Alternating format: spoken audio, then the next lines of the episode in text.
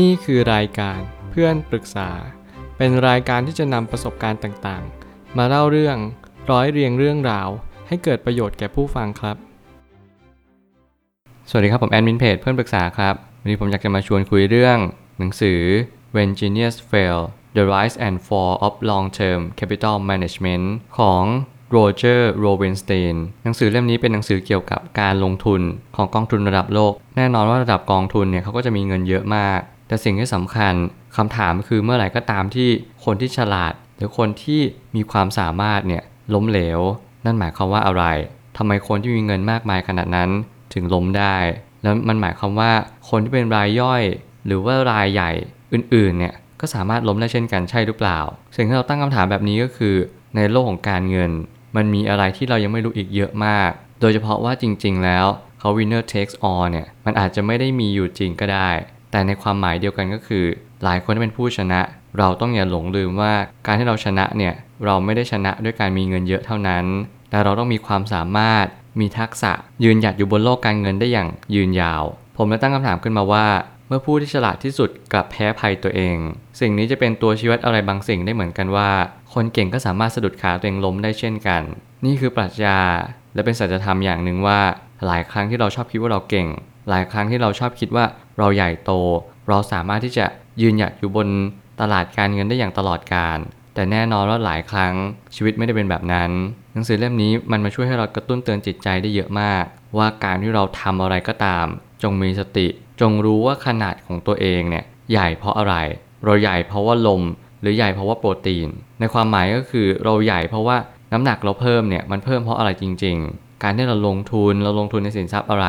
การที่เรามีกำไรเนี่ย กำไรมันมาจากสินทรัพย์ที่เราสร้างได้ หรือว่าเราแค่ไปปั่นเงินเข้ามา หรือเราแค่พิมพ์เงินขึ้น สิ่งทั้งหลายแหล่เหล่านี้เราต้องเรียนรู้ว่าการโต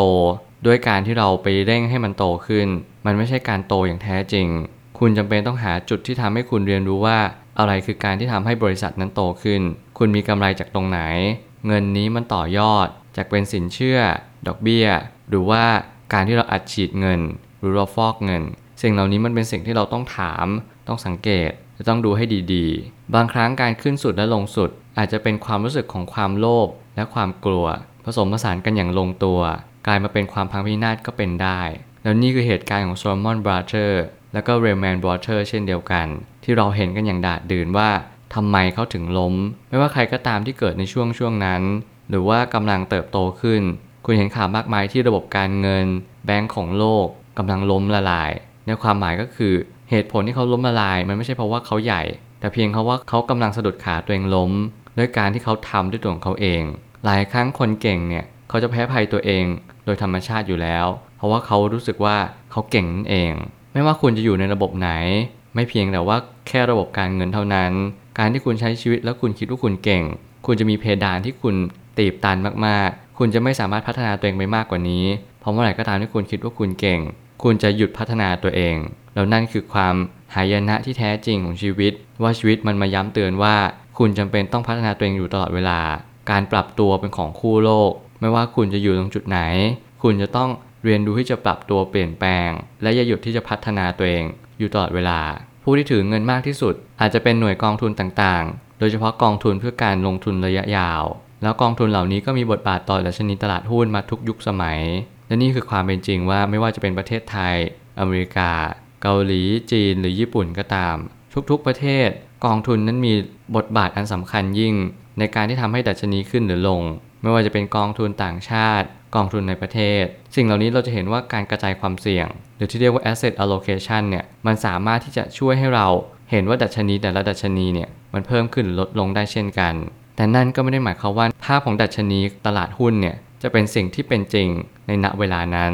หลายครั้งที่เราเห็นทฤษฎีเขาว่าทุกอย่างมันสะท้อนตามความเป็นจริง แต่ในความเป็นจริงนั้นไม่ได้สะท้อนมาตลอดเวลา มันมีบางช่วงเวลาเท่านั้นที่สะท้อนความเป็นจริง และบางช่วงเวลาที่สะท้อนเกินกว่า และก็น้อยกว่าความเป็นจริงอยู่ตลอดเวลา สิ่งเหล่านี้เป็นสิ่งที่เราต้องเรียนรู้ว่าความเป็นจริงเนี่ยมันมีอยู่แค่ไม่กี่วันไม่กี่ชั่วโมง แต่เราต้องมองเห็นให้ออกว่าความจริงคืออะไร ถ้าเกิดสมมติคุณเห็นการซื้อของกองทุนที่โอ้โห มันยิ่งใหญ่มากๆ คุณจง เตรียมตัวเตรียมใจเรียนรู้กับมัน บางครั้งมันอาจจะเป็นการที่เราต้องเข้าไปซื้อหรือเปล่า หรือเป็นการที่เราต้องตรวจสอบให้ดีแล้วว่า เราเข้าใจความเสี่ยงนี้หรือยัง การที่ตลาดหุ้น หรือดัชนีเพิ่มขึ้นมากมาย มันกำลังบ่งบอกอะไร แล้วการที่เราจะรู้ว่าจุดสูงสุดของดัชนีเนี่ยมันเป็นตรงจุดไหน สิ่งเหล่านี้ก็ไม่สามารถตอบได้อย่างชี้ชัดว่า มันจะหยุดอยู่ตรงไหนและฟองสบู่จะแตกเมื่อไหร่ เมื่อไหร่ก็ตามที่มันเป็นฟองสบู่ สิ่งเหล่านี้จะเป็นตัวชี้วัดว่า กองทุนเข้ามาเล่นด้วยแล้ว แล้วนี่คือระดับที่ยิ่งใหญ่มากๆ แล้วมหาศาลมาก ปัญหาของความเสี่ยงอาจจะไม่ได้ขึ้นอยู่กับคนใดคนหนึ่ง แต่กลับกลายเป็นความเสี่ยงของผู้ที่ขาดความรู้เรื่องมูลค่าที่แท้จริงไป ไม่ว่าคุณจะอยู่ในฐานะใดบริบทใด ในฐานะนักลงทุน ในฐานะเก็งกำไร หรือในฐานะที่เป็น hedge fund สิ่งเหล่านี้เป็นสิ่งที่คุณจะต้องเรียนรู้ว่าความรู้ในเรื่องการลงทุน หา valuable หามูลค่าของมันให้เจอว่า สินทรัพย์นี้มันคือราคาเท่าไหร่ มูลค่าเท่าใด